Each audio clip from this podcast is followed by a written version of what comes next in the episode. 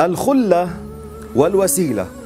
الخلة مقام لم ينله إلا اثنان وهما سيدنا إبراهيم عليه الصلاة والسلام سمي خليل الله وسيدنا محمد صلى الله عليهما وسلم. هذا المقام الخليل يقال لكل واحد منهما والمقام هو الخلة. ليس معناه أنه صديق الله. لا يقال عن الله صديق أو له صديق. هذا لا يليق بالله عز وجل. وهناك مقامات أخرى منها الوسيلة. والنبي صلى الله عليه وسلم أخبر بأن هذا المقام لا يكون إلا لشخص واحد.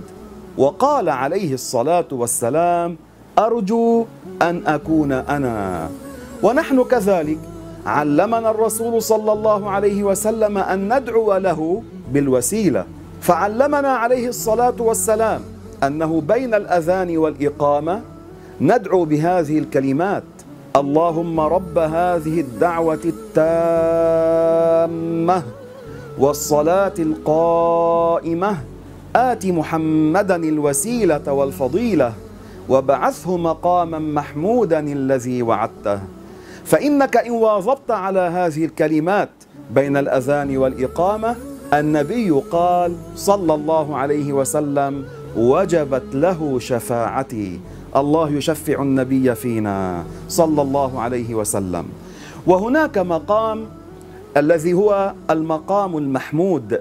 هذا ليس معناه كما يفترى على ابن عباس وعلى مجاهد تلميذه بأن الله جالس على العرش وأنه يقعد محمدا أمامه يوم القيامة فهذا تشبيه لله بخلقه وهو كفر يخرج من الإسلام. وهناك مقام يقال له الإحسان. هذا مقام النبي في حديث جبريل فسره وقال أن تعبد الله كأنك تراه فإن لم تكن تراه فإنه يراك. الله تعالى بصره ليس بجارحة. ونحن في الدنيا لا نرى الله تعالى بهذه العين الفانية. وأما يوم القيامة المؤمنون يرون الله بلا كيف ولا مكان. الله يرزقنا مقام الإحسان. وهناك مقامات أخرى منها أنه تسمع أحيانا يقال عن الولي الفلاني هذا قطب. أو قطب غوث وهي درجة في الولاية من رزقها يكون له شأن عند الله تبارك وتعالى.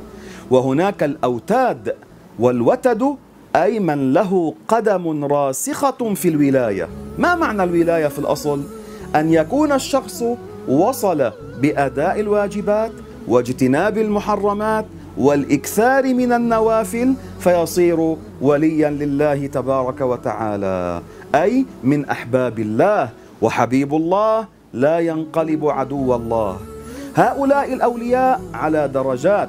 ومنهم من يقال لهم الأبدال. ورد في حديث ضعيف لكن يعمل به بأنهم يكونون أربعين في كل زمن.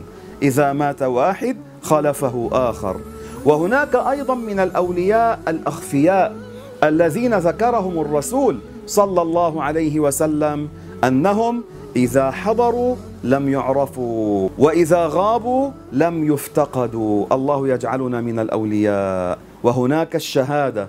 هذه الشهادة أعلاها شهادة المعركة ومنها من مات غرقا شهيد الغرق وشهيد الحرق والمتردي من أعلى إلى أسفل كل أنواع الشهادة لا تكون إلا للمسلم الذي نالها يغفر له بالشهادة. وأما الولاية فهي أعلى من الشهادة رتبة عند الله تعالى. أما النبوة فهي أعلى مقام عند الله ولا يصل أي ولي من أولياء الله مقام أقل نبي من أنبياء الله تبارك وتعالى. بعبارة أخرى نبي واحد أفضل من كل الأولياء. عليهم السلام. لذلك الولاية هي مرتبة دون النبوة. الله يجعلنا من الأولياء ويمدنا بأمداد الأنبياء والأولياء والملائكة.